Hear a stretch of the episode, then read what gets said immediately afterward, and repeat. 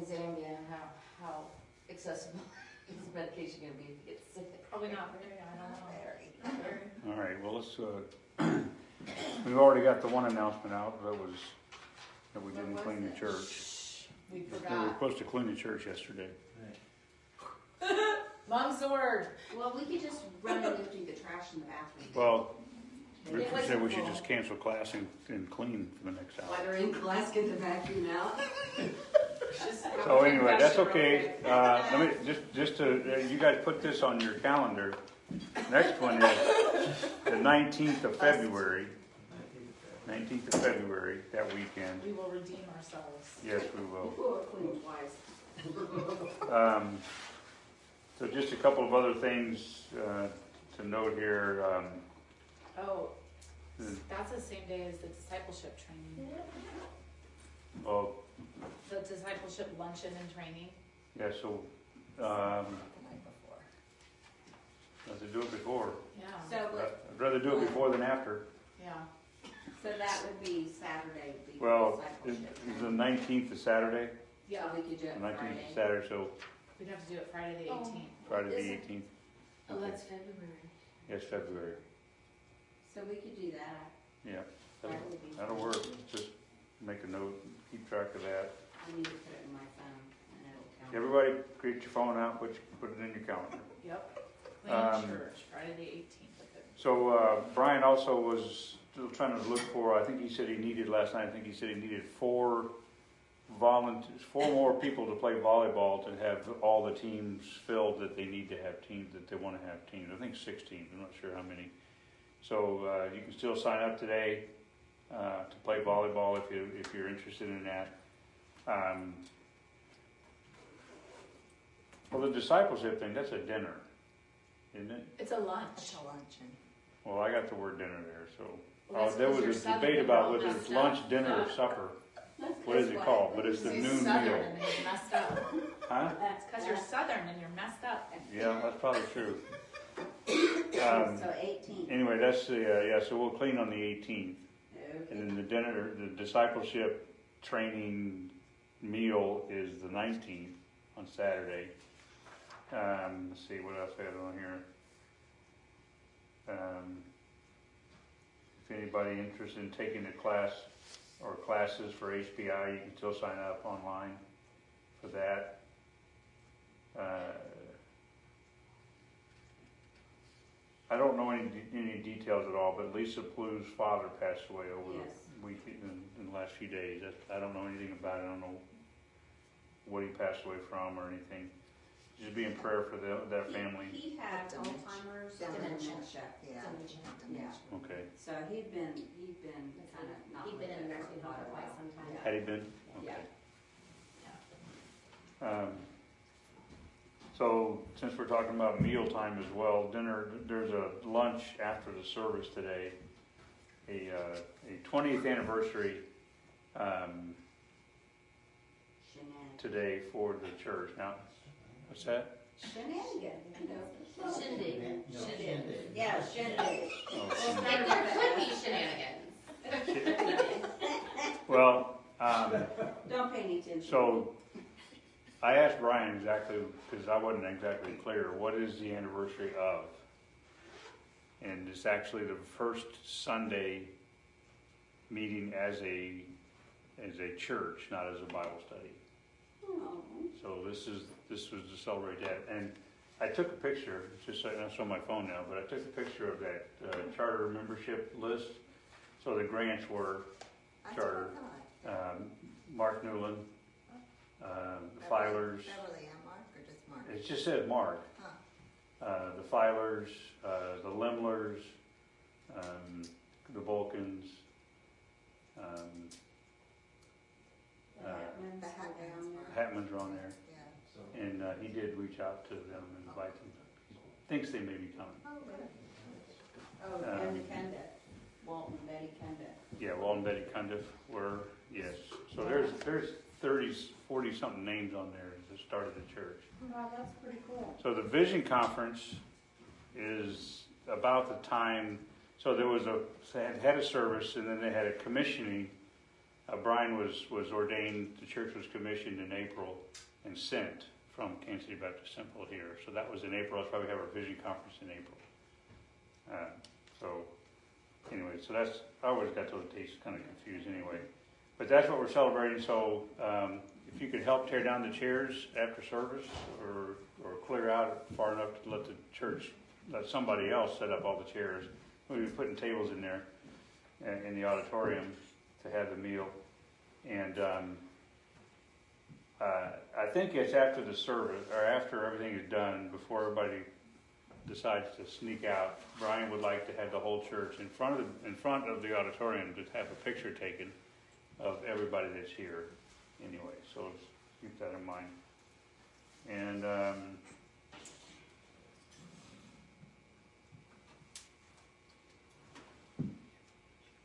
I don't have the date, so, um, but there's a, uh, Doug Carriger, who's one of our missionaries that we support, he's, uh, with Wounded Spirits Ministries, and, uh, he's gonna be here I just don't remember the weekend right now.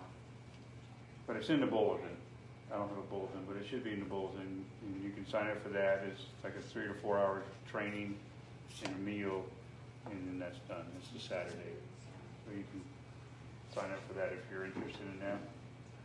Want to be a part of the PTSD ministry, helping counsel people, that's a good place to start.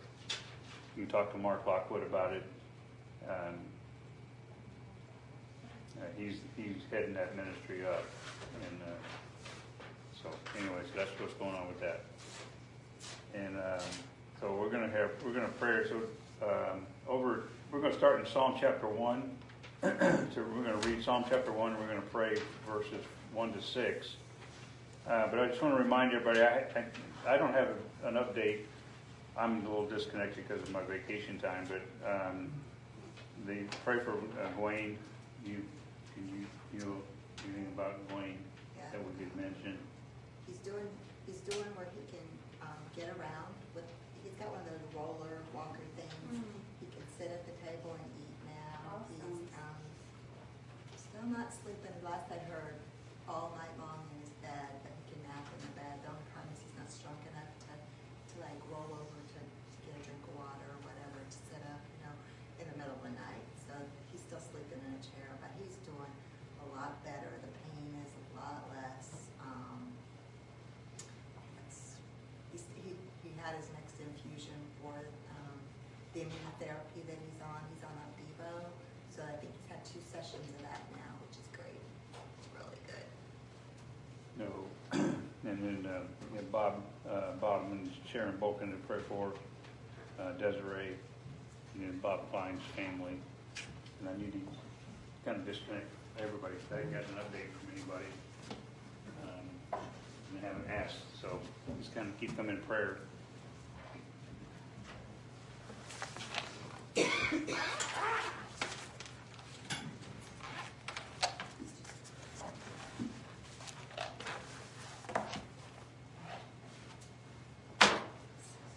Psalm chapter one.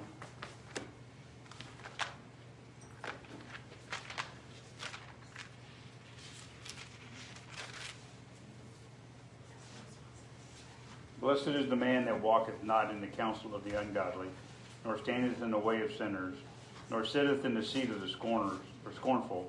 But his delight is in the law of the Lord, and in his law doth he meditate day and night. And he shall be like a tree planted by the rivers of water, that bringeth forth his fruit in his season. His leaf shall, uh, his leaf also shall not wither, and whatsoever he doeth shall prosper. The, the ungodly are not so, but are like the chaff which the wind driveth away.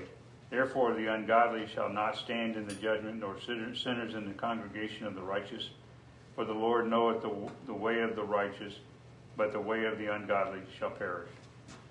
Let's pray. Father in heaven, Lord, thank you for your Son Jesus Christ. Thank you for this passage that reminds us, Lord, of the contrast between the blessed man and the and uh, the ungodly. And we pray, Father, that our, our life would always be a life that reflects um, walking uh, not in the counsel of the ungodly, but uh, delighting in, the, in your law and delighting in your word and meditating on it day and night. Help us to do that, Father, especially as we begin this new year, uh, Lord, uh, um, 2022, and, and uh, Lord, we all, every one of us, need to uh, concentrate and, and make a commitment, Lord, to you that we will meditate on your word day and night, that we would be like a, a, a tree planted by the rivers of water.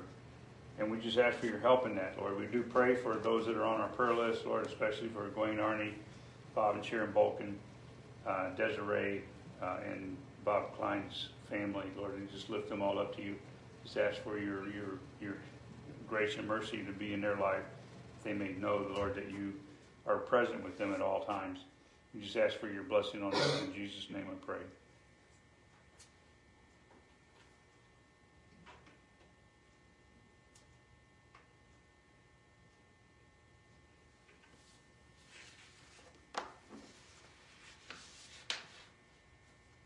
Or we just pray that our delight would be in the law of the Lord.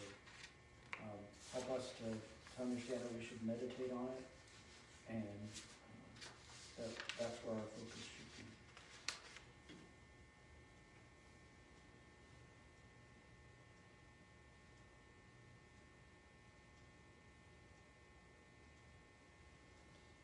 be. Father, to conclude, in prayer, we do ask, Lord, that you help us to meditate on the passage that we're studying today in 2 Corinthians. We ask for your wisdom, your guidance, your help, Lord, that we might get, grow in the grace and knowledge of your word. And we just pray, Father, for your your uh, your spirit to always uh, teach us things that we don't know, guide us and direct us into into service to you. We pray for those that are on our prayer list that we didn't even have a chance to mention, Lord. There's so many names. We pray for those that are on the mission field, Lord, that are serving you. We pray for this church, Lord, as we celebrate 20 years of, of laboring uh, to bring you know, your light to this community. we ask, Father, that you would speak to us this morning. In Jesus' name, amen. Excuse me. Uh, okay, so in 2 Corinthians chapter 11, that's where we're at today. Um, so it's been a few weeks, you know, um, with the holidays and then taking a, actually a pretty, well, we had been talking about going on vacation for a long time and it was like, okay, let's leave tomorrow. And next thing I know, that's what we did. Maybe not that fast, but it seemed like it was pretty quick. Um, I appreciate Lance stepping in at the last minute. I know that uh, he probably like, uh, I wish I hadn't answered my text. I do appreciate Lance, and any everybody that steps in, I do appreciate uh, you guys doing that. It uh, really is a blessing to have men that we can um, uh, call on that'll step up and do that. Okay, so like I said, it's been three weeks uh, since the last time we were in Second Corinthians. Uh, that was back on the 19th of December, before Christmas. Uh, so we, um, so we're uh, just as a reminder and kind of kind of a, a, a review of this this letter. Um, I think it's fair to say, and I hope you kind of feel the same way, that Paul loved the church at Corinth. Uh, I think I, we could say that Paul loved every church that he planted, all the churches. He, he loved them all, but this one was dear to him in a way that uh, is kind of unique. Uh, we've already gone through all of this. We won't go back and rehash it all, but you know, he wrote what we believe to be at least four letters. Two we have in the, in the Bible, and two we don't have, but we have reference to those other two. Um, and uh, we know that he traveled there. We know he sent Titus there. He sent Timothy there. He, he did a lot for this church, and uh, and and and so I could say that he he, did, he loved this church. Um, he planted it on his second missionary journey, and uh, uh, while they were uh, under spiritual siege from false teachers, he's been trying to get them disconnected from that influence. That's really what this letter is about, especially in this chapter. Um, it's really one of the most personal letters that Paul writes. He writes from the heart, he writes from his soul. He's offering grace and peace from God and Christ to this to the, this church. Uh, it's a letter that teaches by example rather than law. So, what can we get out of this letter? What should we be getting out of this letter? It's really how to walk as a Christian, and that's why I titled this this study uh, "Be Transparent." Uh, something that we all should want to be. We want to be transparent in all cases, especially when we when we're in in front of the lost or in front of people who are away from God, who are disconnected from God for one reason or other, that we we are transparent enough that they see God in through us. And so I think it's a good example in this letter. Uh, it teaches by example rather than in, this is not just a letter on doctrine. It's not like the book of Ephesians where Paul and when he wrote Ephesians, he wrote the if church the, the letter to the Ephesians and basically laid out the church doctrine in that book. Uh, and uh, and so that's not what this book is about. This is more um, uh, it, it's an illustrative application of doctrine, I would say. That's not so much the doctrine, but the application of doctrine. Um, it gives us a clear picture of what real Christian living ought to look like. That's because, in fact, in this chapter here, Paul is going to, okay, let's do some comparison here. That's what this chapter is about, as was the rest of the chapter. We did look at the first five verses a few, weeks ago. Uh, so this letter helps us and, and helps the body of Christ be transparent. Uh, the letter starts with comfort. If you remember that we Paul talked about the comfort that's in Christ in the first couple of chapters. Um, we explored our attitude. We looked at uh, eight or nine. I think it was nine total uh, attitudes of, of a Christian. We studied about forgiveness. We talked about open doors. How do we find and seek and go through open doors? How to deliver a valid message to the world. We talked about those kind of things. And we've learned what ministry is about, including the glory of ministry, the endurance of ministry, and how to abound in ministry. Basically, how to labor and how to protect the ministry. Those are all tasks that we're responsible for. Every one of us are responsible for doing those kind of things. And so then we looked at, we took a deep dive into giving. And we sat three or four weeks on giving. So starting in chapter 10 through chapter 12, uh, this is kind of where we've been now for the last couple of weeks and where we'll be going forward over the next couple of weeks. Paul begins to address a very serious leadership issue with this church. He directs his comments this time straight uh, at the face, uh, straight at the false teachers that have done damaged the church's relationship with him. These people have come in and mess up the relationship that Paul had with his church.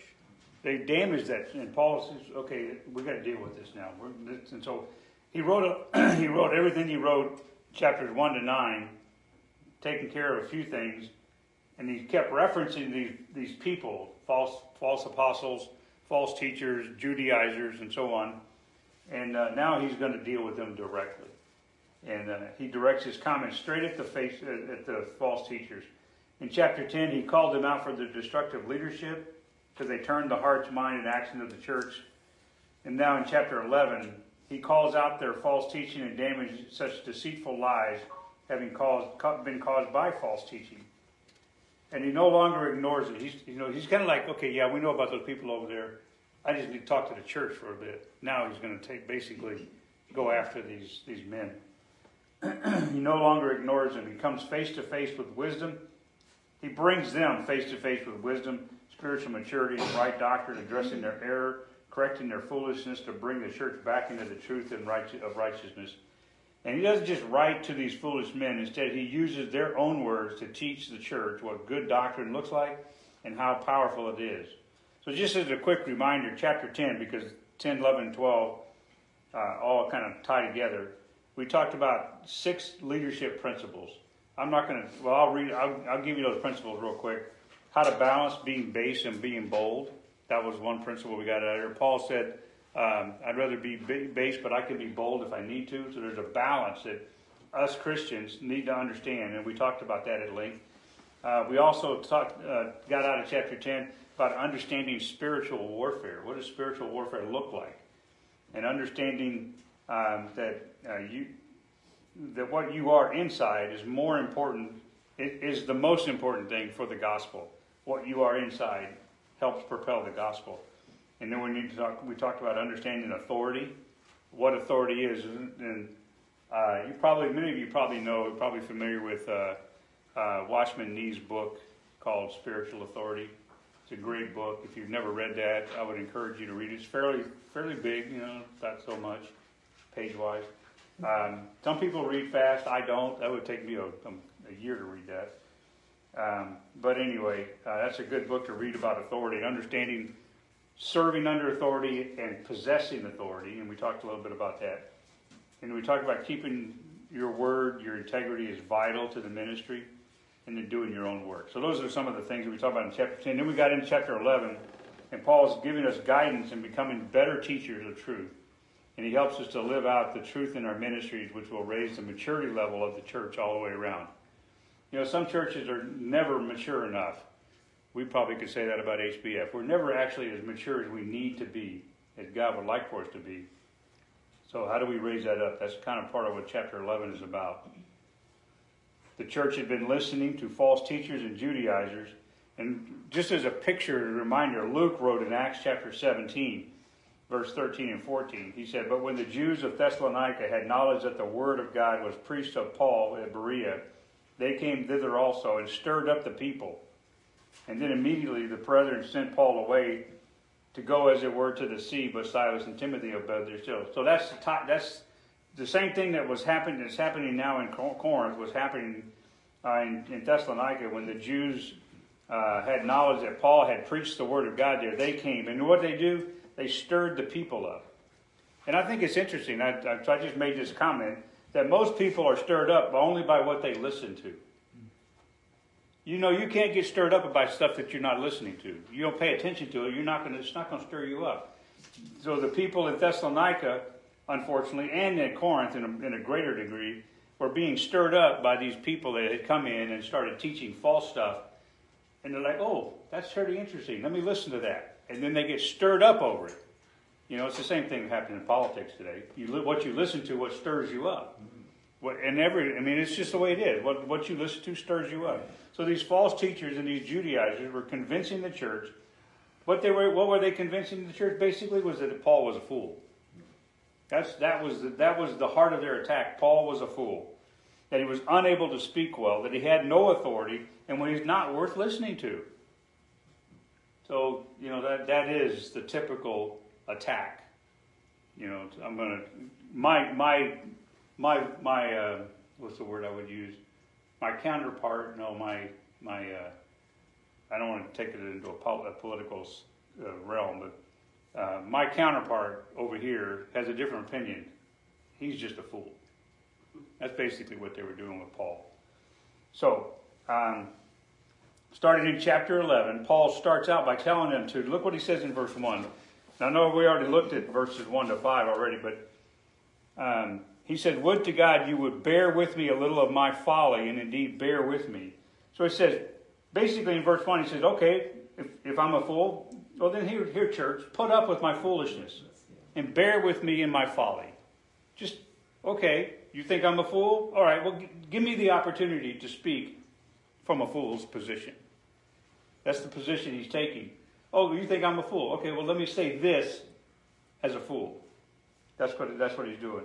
And in verses 2 to 4, he said, Put up with me for a moment because first, first he was jealous over them. Second, he, was, he had a concern for who they were espoused to. Third, he feared that they were being tricked. And fourth, he feared for their mind.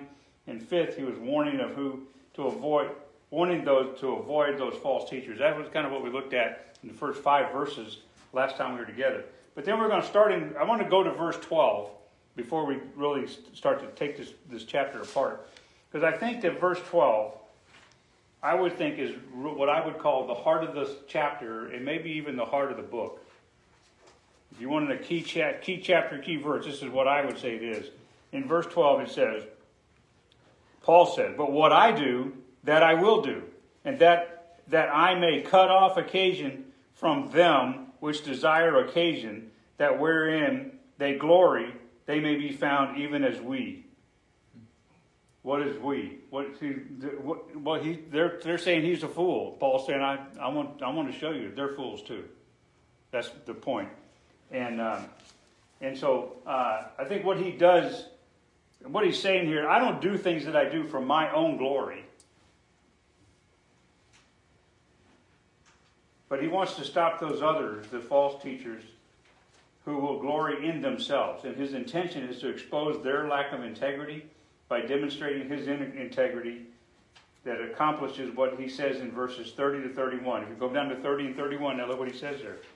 Says, if I if I need to glory, if I if I must needs glory, I will glory of the things which concern mine infirmities.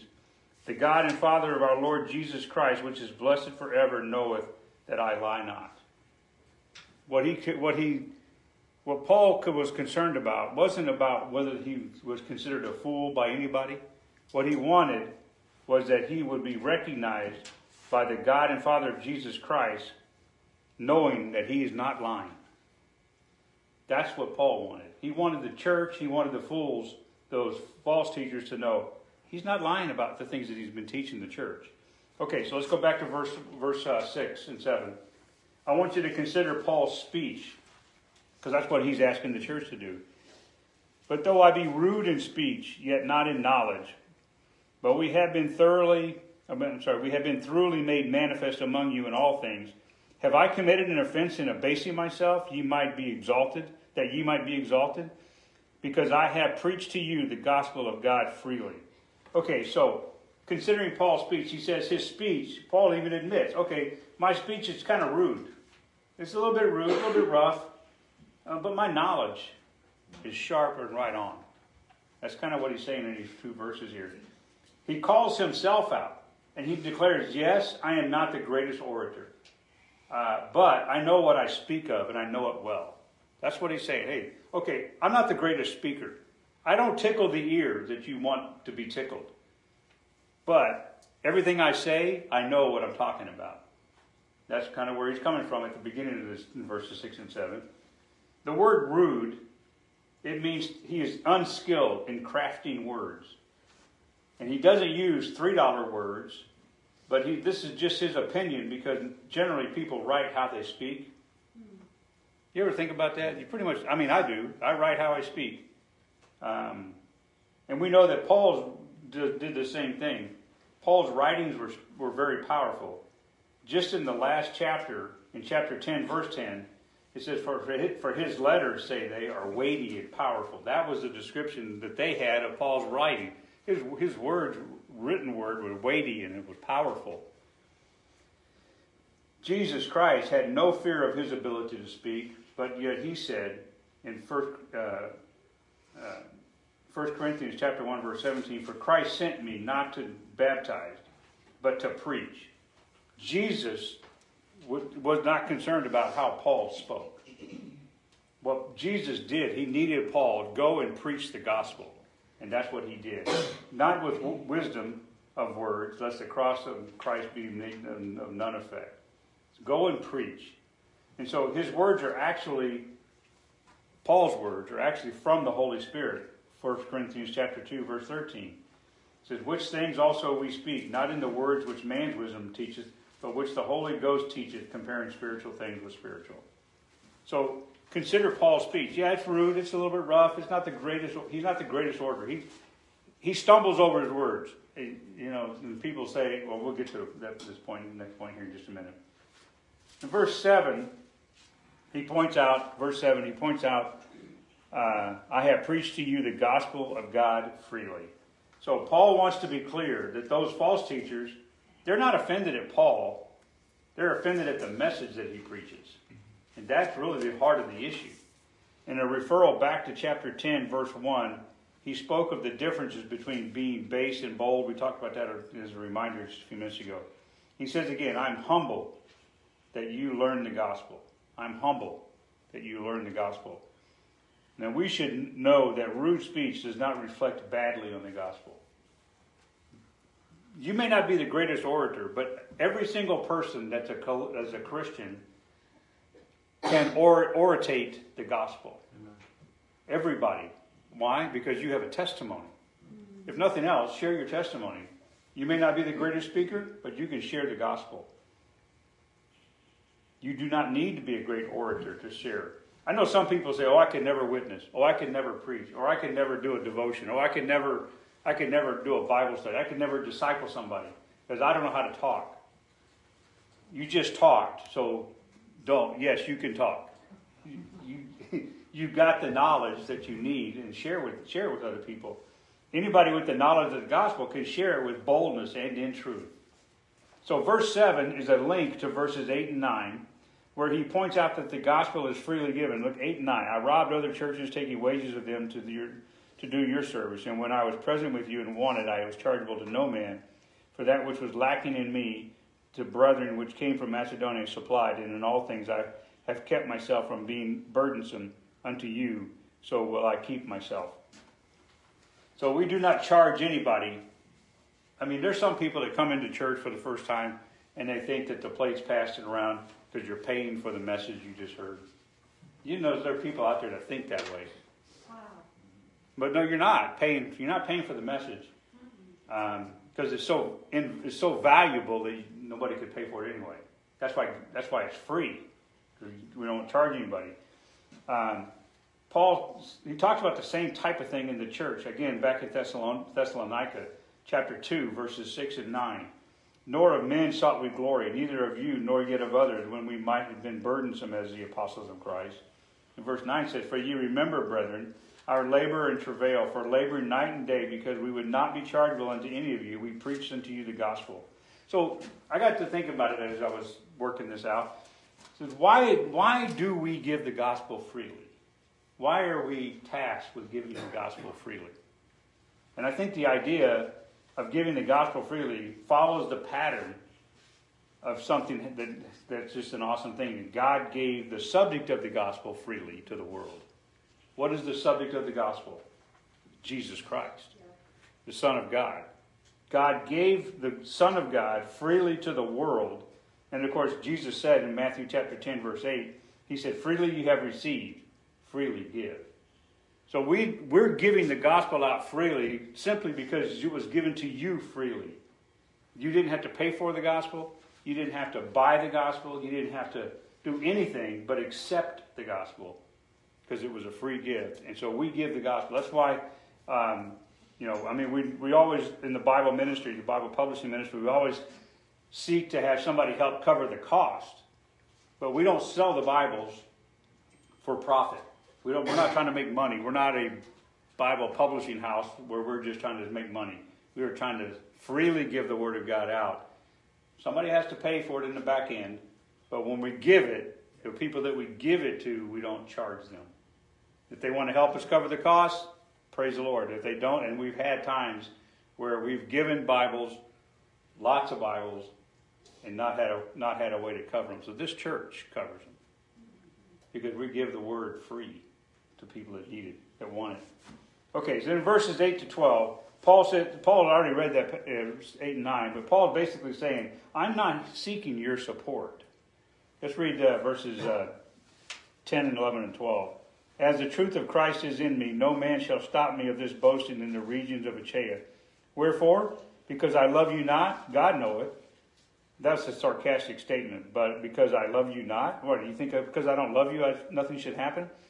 But what I do, that will I do, that I may cut off occasion from them which desire occasion, that wherein they glory, they may be found even as we. So he's not seeking their support.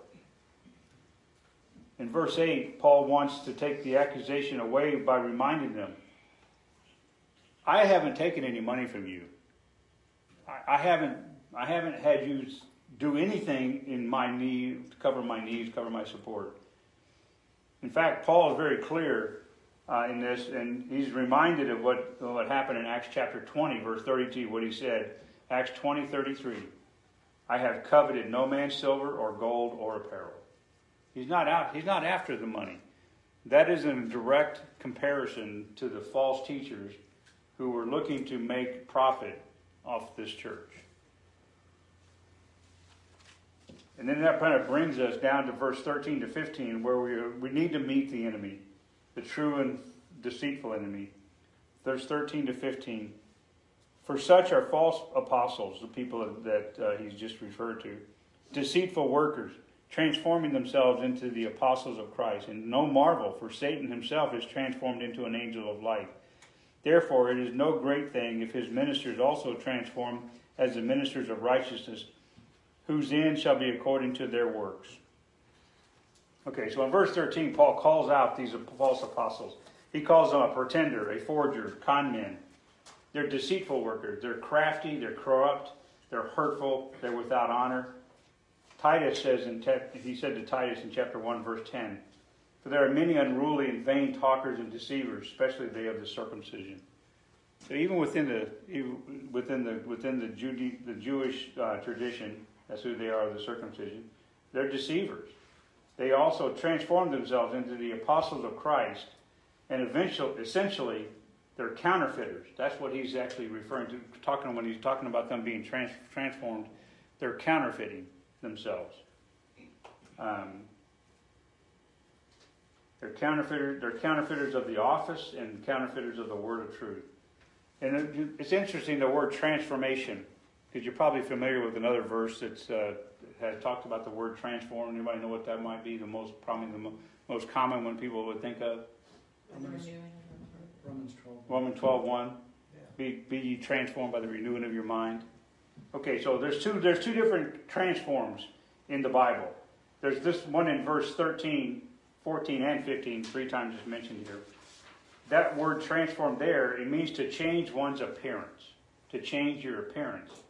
The word in transform in Romans chapter 12, verse 1, it means to be changed into a new creature. And the difference is the word transform in Romans chapter 12 is actually the Greek word metamorphosis. Anybody familiar with the word metamorphosis? It basically means to change, like when a, uh, a, a caterpillar morphs into a butterfly, completely changed its creature, what it is. The Bible says for all of us that we're old, that we're new creatures, old, old creatures passed away, behold, all things become new. So that's, that would be that concept of transform.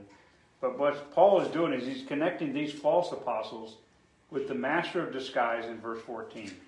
In verse 14, he references, and no marvel for Satan. He doesn't reference, he just calls him out. Satan is a, himself is transformed into an angel of light. So in verse 14, he, he connects these guys to Satan. And in verse 15, he calls these false apostles his, Satan's ministers. So they just work, they work for the devil. They don't work for God. That's what he's he, he's making a very bold and direct statement here. They are they are working for the, the, the devil. And so it's interesting because of Satan and his men, his his his followers. Satan transforms his ways three in three different ways. He transforms his appearance into three different appearances. You probably are all familiar. Genesis chapter three, verse well, in all of Genesis three, what is he in, in Genesis three? He's a serpent, right? He's transformed himself as a serpent. Why? Because he wants to present himself as as a uh, well. He presents himself as a liar in order to deceive and destroy by his persuading us that the God that God's word is false. So persuading is your blank your blank there. He he becomes a serpent to persuade us that the word of God is false. Yea, hath God said. No, that's not really what he said. Come on, Eve. You know he didn't say that. He's, he's, he's twisting us. But Peter, Peter says in 1 Peter chapter 5, verse 8, that Satan is a lion, walking about seeking whom he may devour. So what is he, why does he sometimes present himself as a lion? Because he presents his passion filled with hate towards man, while always seeking whom he can destroy and, and devour.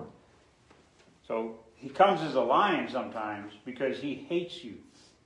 So he comes as a serpent to deceive you. He comes as a lion because he hates you. And then in verse 14 of this passage here, he comes as an angel of light. Now, why did he come as an angel of light? Because he wants to show his position as an angelic being. He basically is, he wants you to know, I'm an angel too. You listen to angels, I'm an angel. I have that spiritual ability. I'm an angel.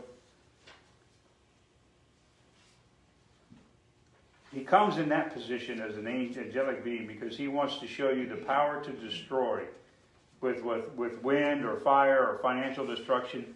It's really interesting. I went back and looked at, at Job chapter 1. And I've never really known, noticed this before, but in Job chapter 1, I'm not going to take the time to, well, let's just go back there real quick. I'll point out a few things.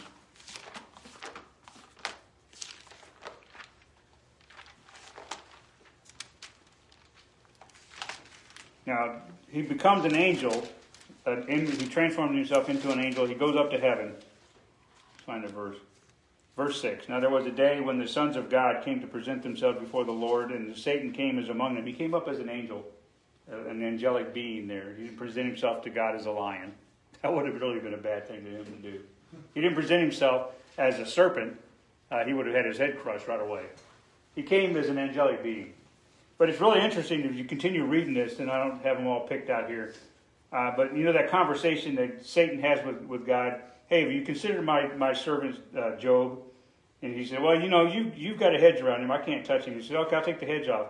And I never really realized this, but it's it's Job. I'm not I'm not, Job. It's it's uh, it's Satan that destroys his crops, that destroys his family, that destroys everything he has, his entire possession, uh, by by wind, by uh, um, an enemy coming in. Verse 15: The Sabeans fell upon him and took them away.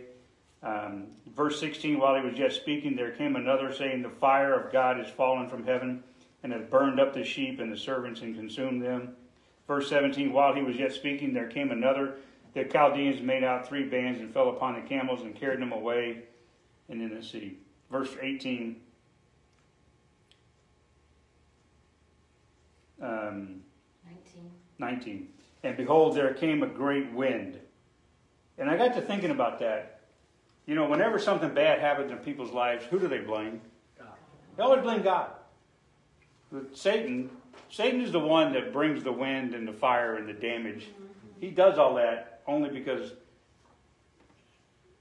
he has the ability to do that. And so he's wreaking havoc to try to get you to say it's God's fault.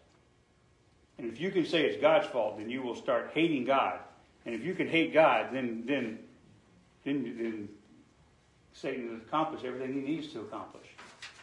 And it's a shame that that happens. And just some things I was thinking about as I'm looking through this passage here.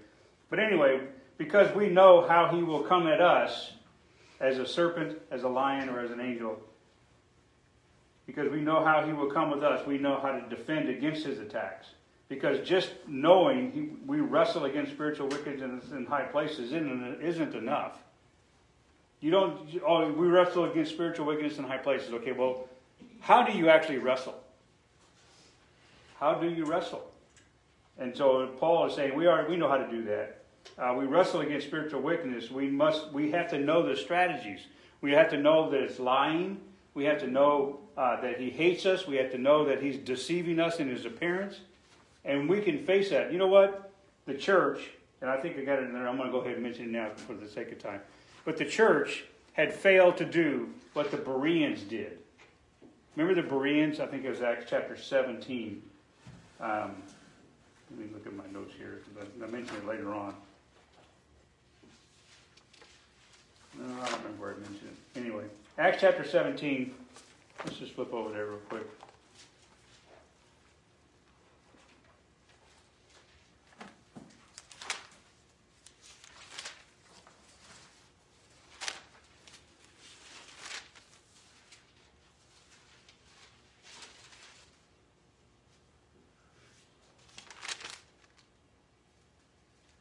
Verse 11.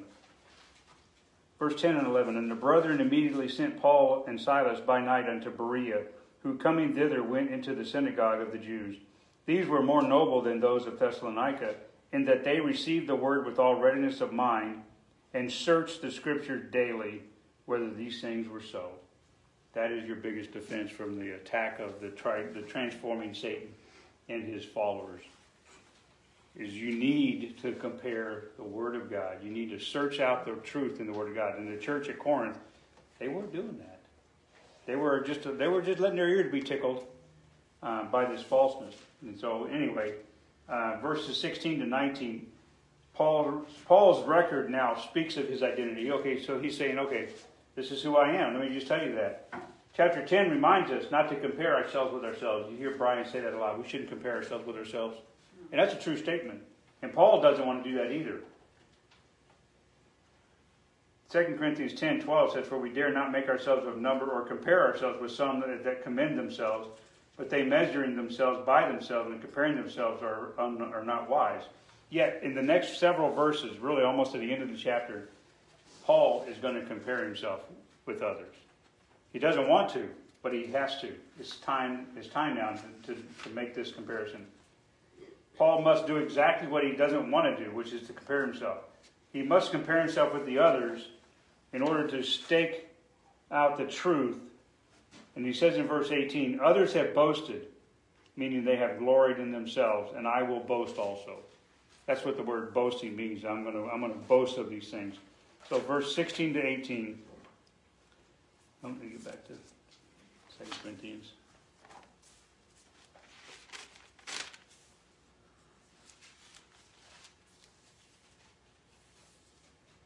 I say again, let no man think me a fool, if otherwise, yet as a fool, receive me. So don't think of me as a fool, but if you need to, go ahead and receive me as a fool, that I may boast myself a little. That which I speak, I speak it, it not after the Lord, but as it were foolishly in this confidence of boasting. It's interesting. He said, No, this is not from the Lord, this is from me. But I wanted everybody to know it's in the Word of God, so it's of, it's of God. And it is of God because it's in the Scripture. But, but Paul is saying, This is from me. Um, I speak it not from the after the Lord, but as it were foolishly in this confidence of boasting. Verse 18, seeing that many glory after the flesh, I will glory also. He knows he doesn't need, this is not the way he wants to go, but this, this is where the conversation has finally gone.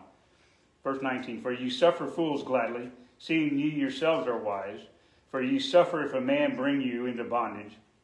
If a man devour you, if a man take of you, if a man exalt himself, if a man smite you on the face, you'll, you, you wouldn't put up with any of that stuff he's saying. But you're going to put up with people being foolish. It's okay. Put up with me then. Verse 21 I speak as concerning reproach, as though we had been weak, howbeit wherein whosoever, that's a big word, wherein whosoever any is bold, I speak foolishly, I am bold also. So, okay, so he's validating his ministry. He's about to lay them down and say, okay, let's do some comparison. Let's compare apples to apples here. So in verses 22 to 23, he basically asks the question Does their background, the church, or their heritage equal his? And Paul compares the Judaizers to himself. Remember, he says in verse 22 Are they Hebrews? So am I. Are they Israelites? So, so am I. Are they the seed of Abraham? Well, so am I. Are they the ministers of Christ? I, parentheses, I speak as a fool. I am more.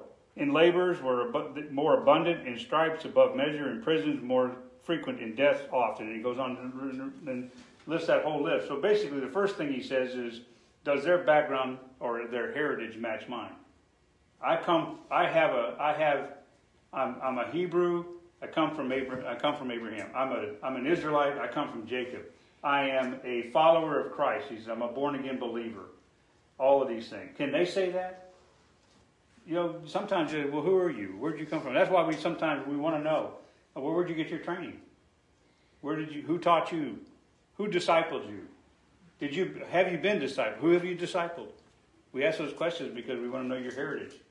And in verse 23 to 25, he's now saying, can they validate their ministry? So his suffering proves he's a follower of Christ. He lists eight forms of suffering there, starting in the middle of verse 23 down to 25. He lists eight forms of suffering. Uh, in his years of ministry, these false teachers, they have suffered not at all. In 2 Timothy 3.12, he says, Yea, and all that will live godly in Christ Jesus shall suffer persecution. Have they suffered? That's the challenge. That's the comparison he's making. Have they suffered for their ministry? I have. Let's, just listen to some of the things. Okay, let's read all the way down to 25. I'll start in the middle of 23. In labors more abundant, in stripes above measure, in prisons more frequent, in deaths oft. Of the Jews five times received I forty stripes, save one. Thrice was I beaten with rods. Once I was I stoned. Thrice I suffered shipwreck. A night and a day have I, I have been in the deep. And you know, so he'll, he'll change a little bit in verse 26, and I'll point that out here in just a minute. So, eight sufferings. And so um, Paul says, "Are they? Have they suffered? I suffered. You know why I suffered? Because I'm preaching the truth." And then in verse 26, he lists eight perils. So first, there's eight forms of suffering, and there's eight perils that he that he faced. Um, and so 26, in journeyings, often in perils of waters, in perils of robbers, in perils by mine own countrymen, in perils by the heathen, in perils in the city, in perils in the wilderness, in perils in the sea, in perils among the false brethren, in weariness. And then he changes again in verse 27. So here he lists these things that he's listing, these perils. What they, what he's doing is he's confirming his spiritual stamina. He's confirming his spiritual stamina. First, he's asking them, uh, can do they, is their ministry validated in their suffering?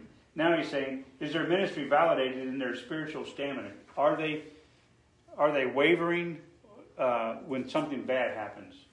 You know, sometimes we see that um, in uh, in churches and in leadership and in the body of Christ, where they just they, they they can't handle it. They just give up.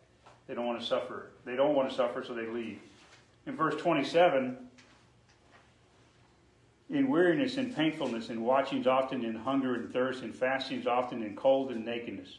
So in verse 27, there's hardship suffered as a prisoner, as a pioneer missionary.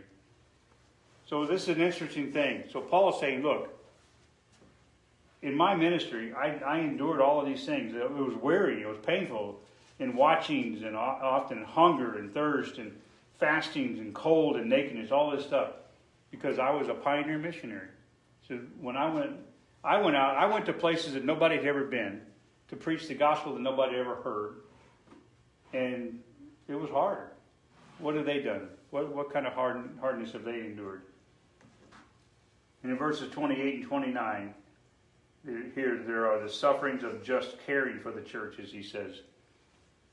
Bes- beside those things, all of that stuff from 23 to 27, beside those things, that are without, that which cometh upon me daily, the care of all the churches. Who is weak, and I am not weak? Who is offended, and I burn not? If I must needs glory, I will glory of the things which concern mine infirmities.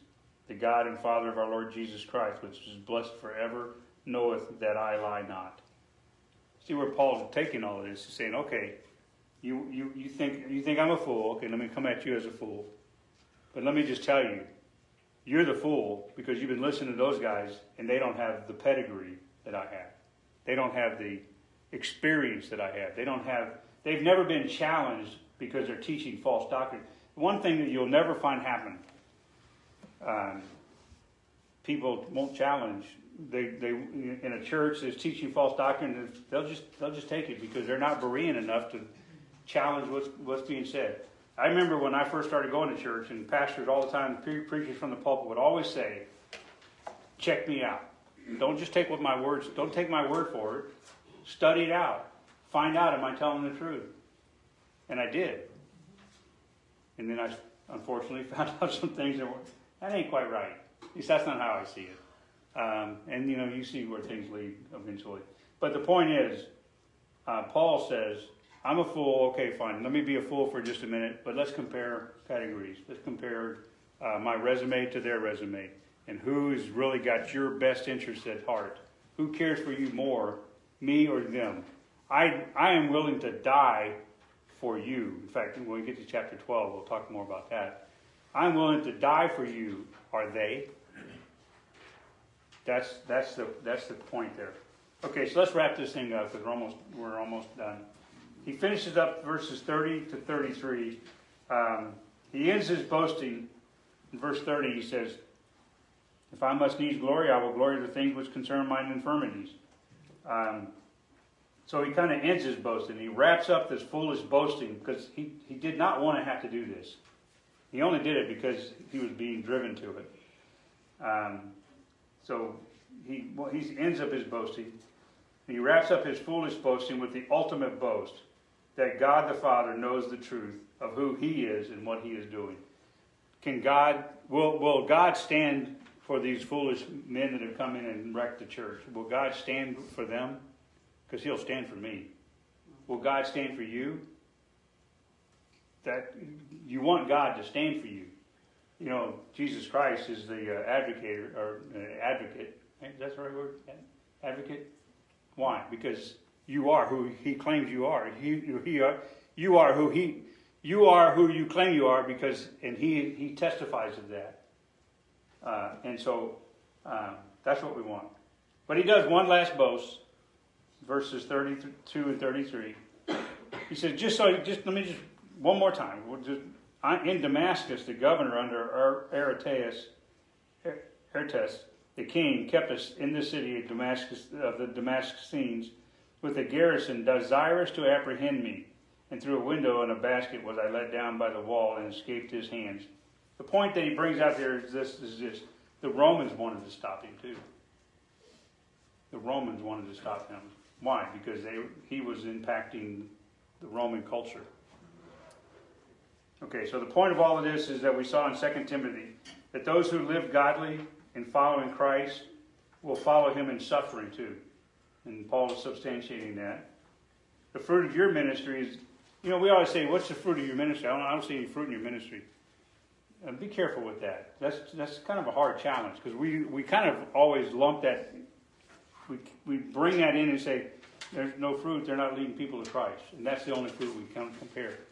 Sometimes the suffering that they go through is fruit enough. And that's where kind of Paul was at too. Look at my fruit. The fruit of your ministry is evidence of your ministry. That doesn't mean that you win the loss. It means your life is demonstrating the life of Christ. And you're validated, not as a fool, but as a follower. Okay, so we'll stop here. Um, next week, we'll get to chapter 12. We'll kind of wrap up this passage, this whole section here. Um, and we'll talk about uh, a little bit more of Paul's proof of his ministry. Again, 2 Timothy chapter 4, verse 5. But watch thou in all things, endure afflictions, do the work of an evangelist, make full proof of your ministry. So that's kind of where he's at. Some, he, he, had to, he had to make full proof of it. It wasn't just enough that he wrote them letters and he started the church and he kept coming and he kept sending people to help them. You know, sometimes you got to make full proof of your ministry. Paul had the approval of God, God, God the Father, God the Son, and God the Spirit. He had the approval of the Godhead when he was made a minister, making him able to declare to the Colossians. He said to the Colossian church, Whereof I am made a minister, according to the dispensation of God, which is given to me for you to fulfill the word of God. So he's, he's just, he, over and over and over again, he's substantiating his ministry because God substantiated his ministry. So that's, that's what we should seek after for ourselves. Is God substantiating my ministry? If, if he is, you'll know. If he's not, you'll also know. If you just, just spend some time with God and then, you know, maybe you need to tweak a few things. Maybe you need to make some changes. Maybe you need to, to um, change the way you're involved or get involved or something. Anyway, let's pray and we'll be done. Father in heaven, Lord, thank you for this passage. Thank you for the, the example that Paul gave us here, Lord. Sometimes comparing ourselves with ourselves or amongst ourselves is, is, is necessary. It's not pretty. It's not, it's not a humbling thing. Um, but if we approach it as Paul did, uh, as a fool, then uh, we'll profit from that. We'll benefit from that. We do pray, Father, for the, the church today, Lord, that uh, everything that is said in the main service is uh, impacting people's lives, those that are online uh, as well, Lord. Thank you for loving us. Thank you for the gift of eternal life. In Jesus' name we pray. Amen.